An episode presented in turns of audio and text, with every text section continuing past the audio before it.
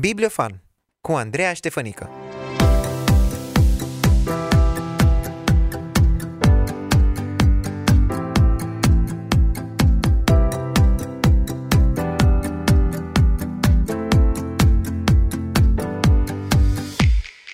Te salut de aici, din locul acesta drag mie, adică din studioul Cross One. Începe un nou episod din emisiunea Bibliofan și cred eu că astăzi vom avea un timp mai deosebit decât de obicei, pentru că alături de mine se află Louise Borțoi, o prietenă de-a mea și o iubitoare de cărți. Louise, bine ai venit! Este o bucurie să fii invitata mea la Bibliofan. Mulțumesc, Andreea, bine v-am găsit și pentru mine este o bucurie și o plăcere, o surpriză plăcută să descoper acest studio și echipa de la Cross One Radio. Eu o cunosc pe Louise de vreo 10 ani, cred, dar am început să povestim și să ne împrietenim de când s-au născut copiii mei, iar asta cred eu că spune încă ceva despre invitata mea. Și anume că Louise are profesia, meseria de învățătoare sau profesor în învățământul primar se numește acum, nu? Da, de așa se numește. Câțiva ani, parcă asta era noua denumire. Și Louise știe pe toți copiii din biserica unde mergem noi și se interesează de ei. Și cred eu că ne-a mai apropiat un lucru și anume cărțile. Sigur. Țin minte că acum câțiva ani am întrebat eu pe Facebook dacă poate cineva să-mi recomande niște cărți faine și tu ai scris acolo în comentarii și mi-ai spus despre două cărți scrise de Eric Emanuel Schmidt. Le-am citit, mi-au plăcut și așa din momentul ăla am descoperit un autor fain și am descoperit o prietenă pasionată de lectură. Și recunosc, Louise, că mă bucur tare mult când îmi mai recomand câte o carte și niciodată nu am dat greș cu ceea ce mi-ai sugerat tu să citesc. Mă bucur foarte mult și mă bucur că am un partener de citit, pentru că este destul de greu în ziua de azi să găsești oameni pasionați de citit și oameni cu care să poți avea un schimb de idei pe baza cărților. Așa că și pentru mine este o mare bucurie. Întotdeauna mi-a plăcut și să citesc și să recomand cărți sau să ofer cărți. Păi ești în locul potrivit, la emisiunea potrivită. Așa că înainte să intrăm așa un pic mai în adâncimea subiectului, o să te rog pe tine să povestești puțin despre tine. Ce crezi tu că ar trebui să știe ascultătorii noștri despre tine? Ce pasiuni ai? Am spus deja cu ce te ocupi, dar poți să mai dezvolți tu puțin. Am fost destul de mult timp învățătoare, acum sunt la pensie, mă simt foarte bine, nu sunt într-o stare de supărare sau necăjită pentru că mi-am schimbat statutul, mă simt chiar foarte, foarte bine la pensie. Ai timp acum să faci tot ce n-aveai timp să faci înainte? Am mai mult timp, dar nu atât de mult să fac tot ce mi-aș dori. Am descoperit că poți să și lenevești, nu doar să fii tot timpul în priză. Și fără să te simți vinovată. Și fără să te simți vinovată, exact. Dar am mai puțin timp acum, nu din cauza faptului că sunt la pensie, ci din alte motive, să călătoresc. Pentru că m-ai întrebat ce îmi place în afară de citit. Îmi place foarte mult să interacționez cu copiii și să călătoresc. Să mă plimb, prin București, să descoper orașul și îmi place să călătoresc și în țară și în străinătate. O să te rog acum să dăm așa timpul înapoi și să-mi spui de când ai început tu să iubești cititul? Cred că mi-a plăcut de când am început să citesc. Copil fiind, mi se citau povești sau părinții mei îmi povesteau din copilăria lor diverse întâmplări, erau un fel de amintiri din copilărie, îmi plăcea să le aud iar și iar. Și și am învățat să citesc înainte să merg la școală, pentru că prietena mea, vecină cu mine, era clasa 1, nu putea să meargă să se joace, având teme de făcut. Eu stăteam lângă ea să termine mai repede și așa am citit odată cu ea. Când am ajuns la școală, deja știam să citesc. Nu mi-a displăcut cititul și am descoperit o lume nouă în basmele și în poveștile care îmi cădeau în mână. Mama prietenei mele lucra la Casa Scânteii și aducea multe cărți, așa că poveștile nemuritoare erau pe mâna noastră și lumea lor ne făcea să descoperim lucruri noi și personaje cu care poate ne identificam. Ce fain, uite că ai pregătit terenul pentru următoarea întrebare. Tu ți-ai petrecut copilăria și prima tinerețe în perioada comunistă. Cum era pe atunci cu literatura, cu accesul la literatură? Îți cumpărai cărți, le împrumutai de la bibliotecă? Cum procedai? Cumpăram cărți și prima carte pe care eu am cumpărat-o a fost o carte foarte scumpă, era Atlasul Geografic General. Părinții mi-au dat bani să mă duc să-mi cumpăr cartea, eram clasa 5-a pentru că descoperisem o nouă pasiune, geografia. Da, călătoream cu imaginația peste tot în lume și atunci mi-au dat bani să-mi iau atlasul, îl am și acum. Wow. Și altfel tot părinții cumpărau cărți și mi-au făcut o bibliotecă mică, mi-aduc aminte că era chiar micuț, avea câteva rafturi, dar mi-au spus, uite aici pui tu cărțile tale. Și câte una primite cadou, cumpărate, s-a umplut biblioteca aceea, n-a mai avut loc, după aceea a devenit un perete întreg de cărți și după cum am spus, vecina mea care lucra la Casa Scânteii ne aducea povești nemuritoare sau alte cărți, așa că citeam și de la vecini și, bineînțeles, împrumutam de la biblioteca școlii. Mai târziu, în liceu fiind, m-am împrietenit cu vânzătoarea de la librărie și îmi oprea și cărți pe sub mână, cum se dădeau pe vremea aceea. Era foarte drăguță, descoperise că sunt o cititoare pasionată și mi oprea cărți. Plus, statul la coadă la librăria Eminescu, de aici din București. Aici în București, da, o dată pe săptămână veneau cărți noi și se făceau coadă, cumpărai orice atunci. Nu mai conta ce. Trebuia să pleci de acolo cu cel puțin o carte, nu? Da, și chiar îmi amintesc că în facultate aveam un coleg care stătea și el la coadă și venea și ne aducea celorlalte cărți. Important era să le ai. Nu mai conta cine, cum făceam schimburi și așa mai departe. Dar și la bibliotecă, biblioteca școlii sau bibliotecile publice. Cumpăram cărți și împrumutam cărți.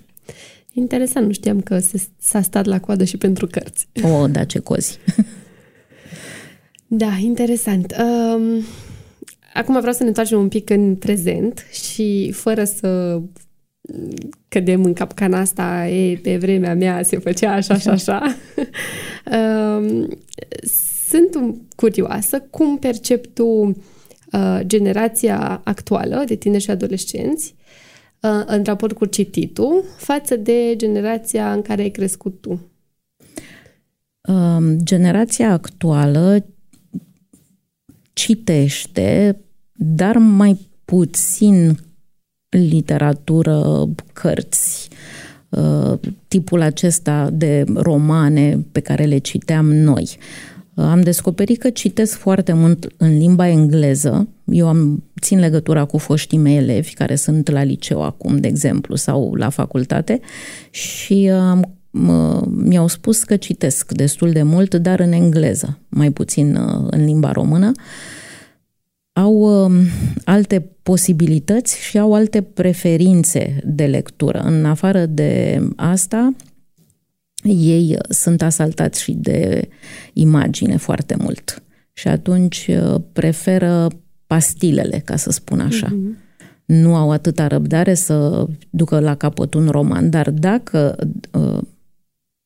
încep să guste cititul, atunci clar nu mai lasă cărțile din mână. Uh-huh. În timpul copilăriei și adolescenței mele, cititul era o evadare din lumea aceasta. Citeai și călătoreai în alte țări, aflai obiceiurile popoarelor, îți imaginai că ești altcineva și era o ieșire din cotidian, din problemele cu care ne confruntam noi pe vremea aceea. Și citeam mai mult decât se citește astăzi, pentru că nici nu aveai ce să faci. Nu prea puteai să călătorești, de exemplu, atât de mult cum acum poți oricând să pleci. Nu puteai să călătorești, la televizor n-aveai ce să faci, atunci te jucai și citeai. Pentru că tu ai lucrat și ai povestit, ai amintit mai devreme despre și despre amintiri din copilărie și despre anumite lecturi, și pentru că ai lucrat în învățământ și cunoști așa tot ce înseamnă programul școlară, ce poți să spui tu despre lecturile obligatorii din școala gimnazială și din liceu? Cum ți se pare, în primul rând, cum ți se pare sintagma asta, lecturi obligatorii? Că, din câte îmi dau seama, pentru generația de astăzi, cuvântul obligatoriu nu sună bine. Da, nu sună, chiar nu sună bine, și ei sunt mai... nu răzvrătiți, dar își spun altfel păsurile și punctul de vedere cu mai mult curaj decât o făceam noi. Tinerii de astăzi au o altă deschidere. În gimnaziu, cred că programa școlară și lecturile pe care profesorii le propun, nu neapărat obligatorii, că văd că există o mare diversitate de cărți pe care copiii le citesc, sunt mult mai apropiate de ce doresc ei să citească și de lumea lor. Adică le citesc cu plăcere și nu refuză lectura. În liceu se schimbă lucrurile, pentru că programa este aceeași de vreo 30 de ani, manualele sunt la fel de vechi, generația care acum este clasa 10-a a lucrat pe o nouă programă, pe o nouă structură, și în liceu s-a trezit aruncată într-un angrenaj vechi pe care nu îl recunoaște. Este un efort pentru copiii de clasele a 9-a și a 10-a să se adapteze la structura aceasta. Nu este vina lor. Și atunci nu prea mai citesc. Deci la liceu cred că lucrurile nu stau atât de bine ca în gimnaziu. Acolo au și alte pretenții și cei care citesc își aleg singuri lecturile, fac schimb de cărți, de idei, au foarte multe metode să citească și să își împărtășească unii altora, sunt stimulați, în liceu vorbesc de profesori și de tot felul de programe, dar nu sunt ale programei obligatorii. Programa este greu de înțeles de copii. Eu am o prietenă foarte bună care a fost formată ca învățătoare, deci are o bază pedagogică foarte bună și este profesoară de limba română și îmi spunea că elevii de clasa 9 nu-l înțeleg pe Caragiale și multe alte lucruri. În schimb, citesc pe nerăsuflate SF, romane distopice, adică citesc. Important este că ei citesc, nu resping actul lecturii, ci ceea ce le propune lor programa școlară, Ministerul Educației, nu este în concordanță cu capacitatea lor de a înțelege ceea ce citesc și cu nevoia lor. Crezi că în situația lor este mai bine să se actualizeze cumva lista asta de lecturi? Adică mai are rost să citească copiii ce am citit chiar și eu, Morometi, Ion, Satoveanu și alți autori și alte romane care parcă nu se mai potrivesc cu lumea în care trăim acum? Cred că lista de lecturi trebuie actualizată. În primul rând, copilul trebuie apropiat de actul cititului, de carte, de felul în care înțelegi ceea ce citești, de un spirit critic. Dar acest lucru se face pe un text pe care el să-l înțeleagă, care este ușor de abordat. Romanele acestea de secol 19-20 sunt prea îndepărtate. Pentru ei sunt ca romanele istorice. Uh-huh. Dar de-abia după ce capătă deprinderea cititului și analizei pe text, poți să îi propui copilului, cred că mai târziu, în clasa 11-a, 12-a, Patul lui Procust, sau Ion, sau alte romane care sunt foarte bune, sunt valoroase, dar nu le înțelege așa cum ar trebui în clasa 9, de exemplu. Când spui că nu le înțelege, te referi la faptul că nu are capacitatea intelectuală să înțeleagă sau nu, pentru că trăim într-o altă lume cu alte obiceiuri și așa nu poate să pătrundă în atmosfera respectivă. Pentru mie, el exemplu, este istorie. Mi-a fost ușor să înțeleg Ion pentru că am trăit la țară. Sau Morometi. Marin Preda este din județul în care sunt eu și când citeam Morometi, imagineam că lucrurile se întâmplă la mine acasă. Exact, așa. Pentru ei este o altă lume complet diferită și nu înțeleg nici epoca mai recentă, dinainte de 89, dar relativ apropiată, dar să înțeleagă perioada interbelică, de exemplu, sau este pur și simplu istorie. Și cred că trebuie să se apropie întâi de istorie și să îndrăgească această disciplină de studiu și de călătorie în trecut și apoi prin literatură să descopere mari scriitori români și romanele. Și atunci este nevoie de puțină maturitate. O să rămânem tot în sfera școlii și o să te rog să ne povestești așa cum procedai tu la clasă ca să-i faci pe copii să fie curioși și să îndrăgească cititul.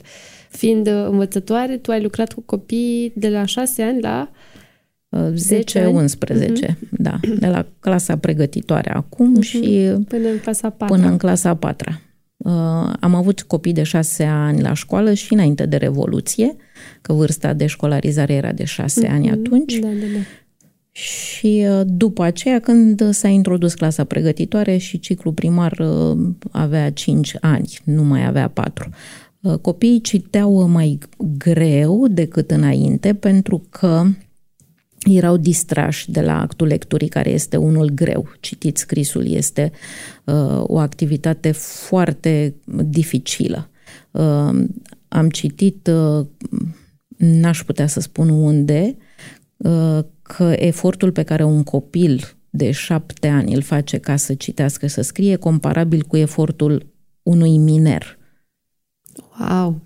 Atunci este extrem de dificil să înveți să citești și să scrii.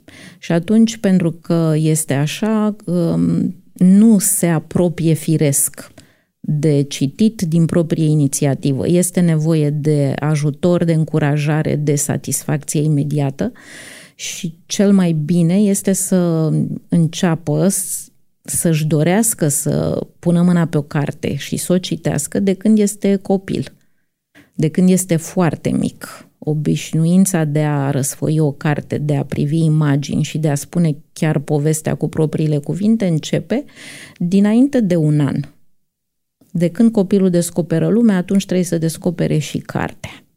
Și cel mai bine se apropie de citit și de lectură în brațele părinților, uitându-se împreună în cărți, răsfoindu-le și ascultând o poveste și de 10 de ori.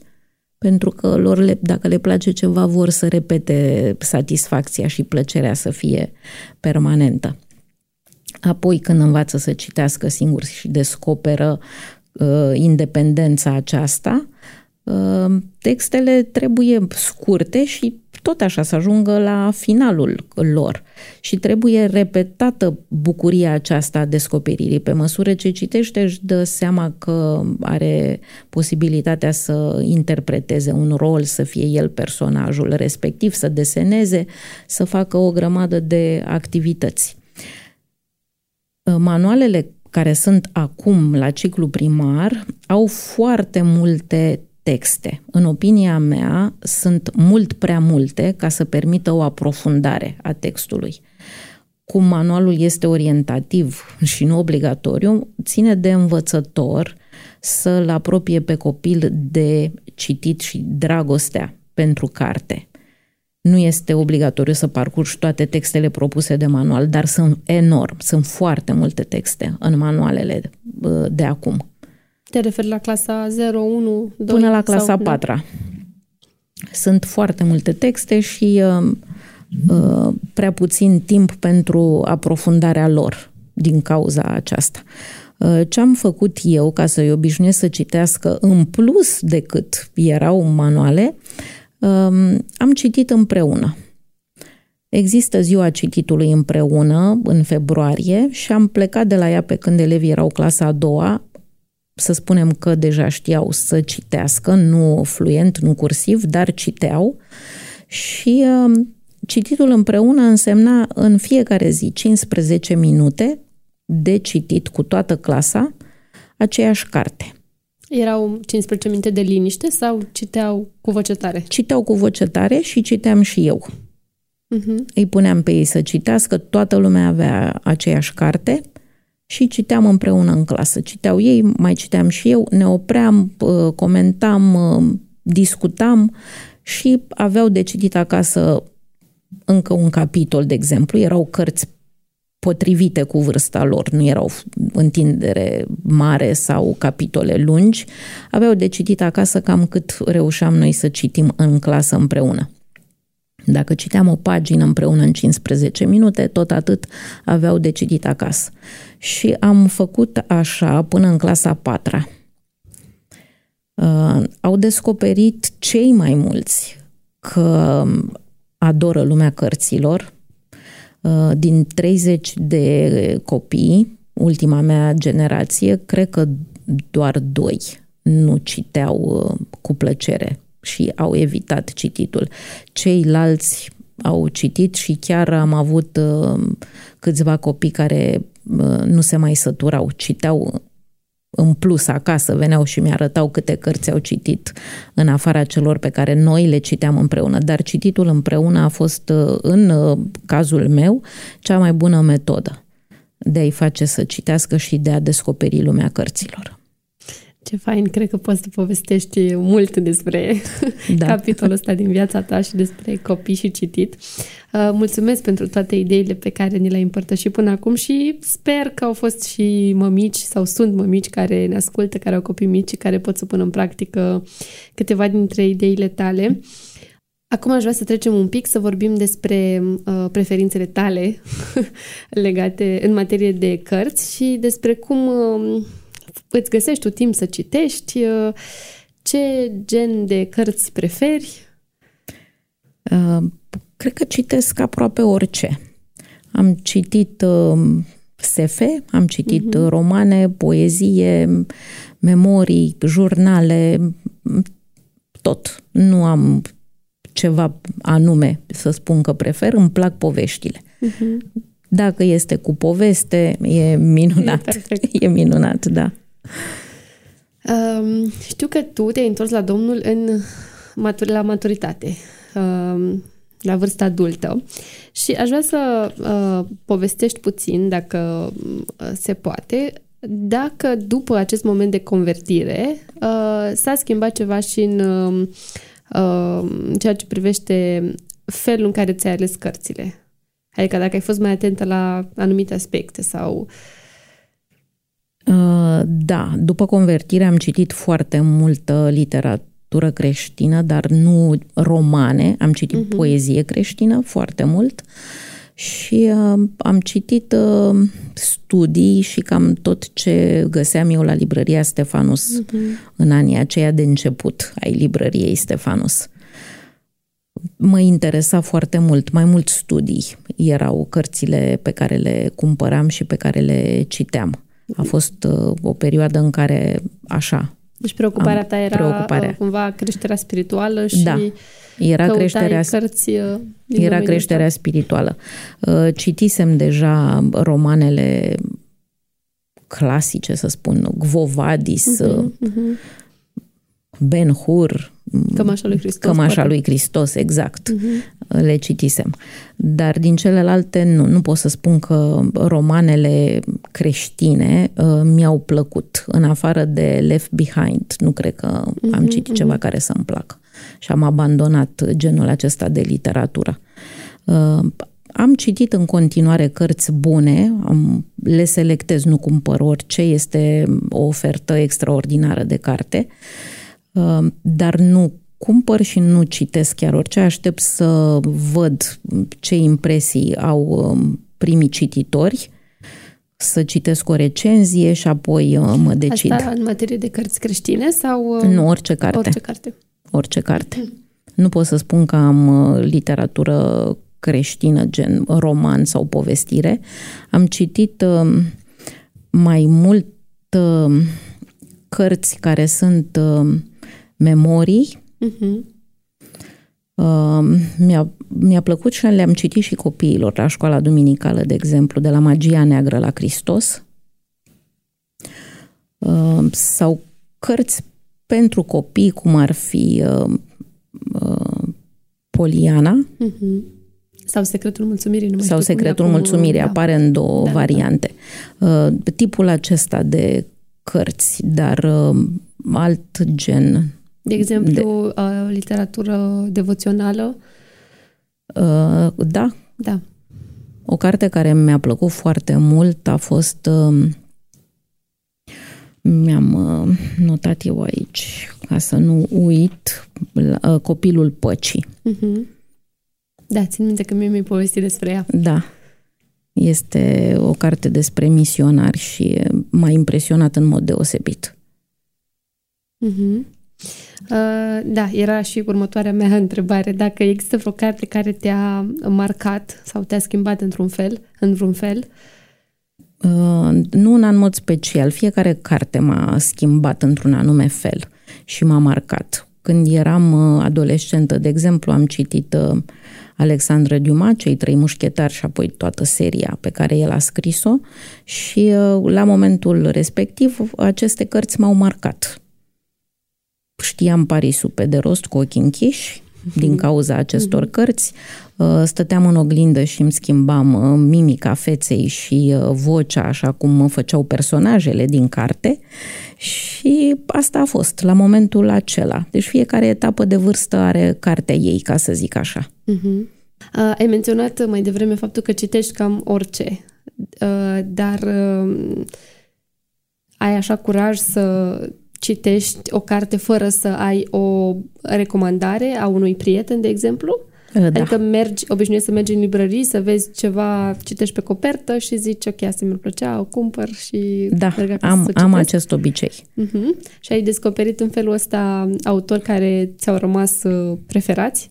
Da, s-a întâmplat acest lucru. Am cumpărat, de exemplu, fără să știu la ce mă aștept, Cain și Abel. Cred că am cumpărat-o după titlu.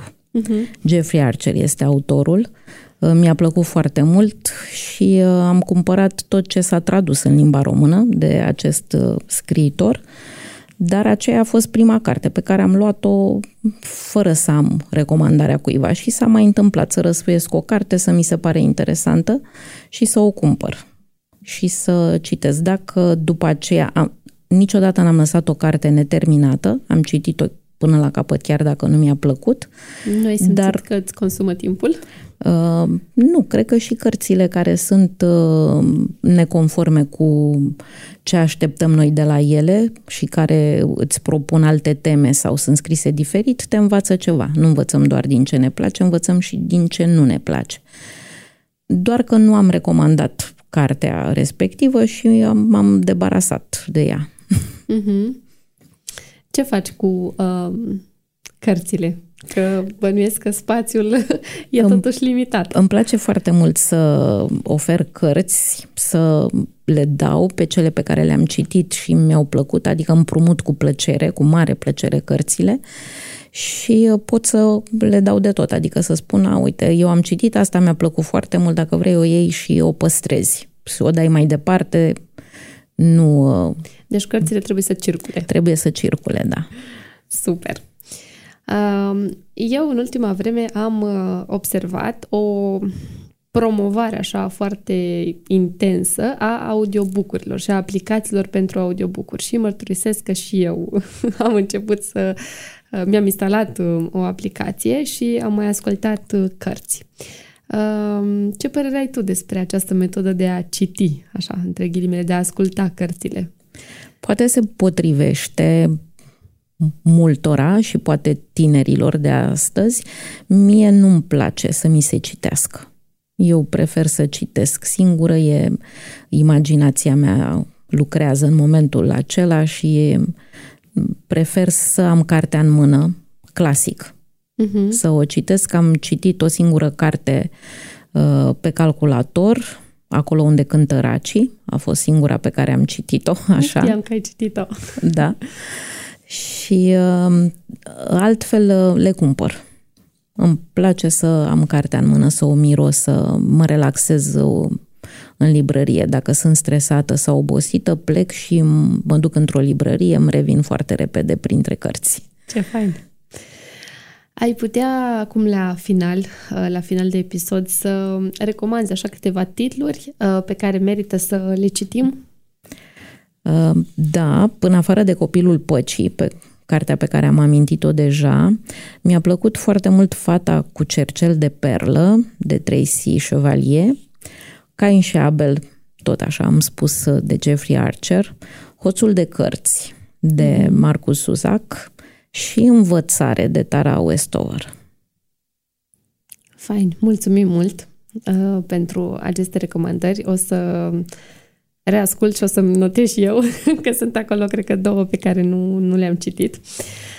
Mulțumesc mult de tot pentru prezența ta aici la Bibliofan. Mai ai oare ceva de adăugat? Ceva ce ai vrea să rămână... Ceva cu care ai vrea să rămână ascultătorii noștri legat de cărți și de citit? Aș vrea să spun că lumea cărților este foarte importantă pentru fiecare din noi și pentru formarea noastră și felul în care facem față solicitărilor lumii. De aceea, cititul împreună cu copilul, de când este extrem de mic, trebuie practicat. Chiar când copilul ajunge la școală și începe să citească, nu este bine să citească singur.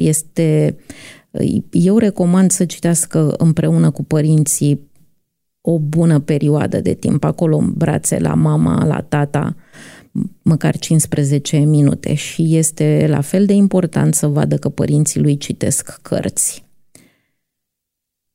Te încurajează cititul, îți creează o serie de emoții pozitive sau negative, dar care te fac mai puternic și deschid o lume la care nu vei avea acces în viață. Nu o să ajung niciodată în America de Sud, poate.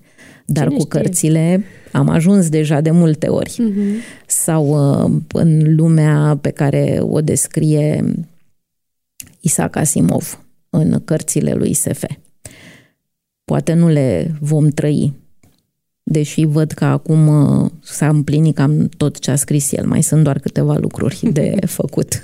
Sau Minunata lume nouă. Nu, n-aș vrea să ajung să trăiesc. Să trăiești. Da. Copilul trebuie încurajat să citească. Devine mult mai puternic și își formează discernământul în felul acesta. Lumea de astăzi este o lume în care provocările sunt multiple, sunt multe falsuri. Învățând să citească și să descopere ce este adevărat, ce este fals, ce este bun, ce este rău, să gândească și să emită judecăți de valoare, copiii vor fi mai puternici în fața minciunilor. Și eu cred că este important pentru că când Biblie scrie că în final vom fi înșelați, este cineva care încearcă să îi înșele și pe cei aleși. Cititul este o armă și o metodă de a face copiii și tinerii să nu creadă tot ce li se spune și să fie foarte atenți. Super! Mulțumim mult, Luiza, pentru tot ce ne-ai împărtășit. A fost o plăcere să stau de vorbă cu tine despre cărți. Și mă bucur să te am aproape și să pot beneficia de recomandările tale.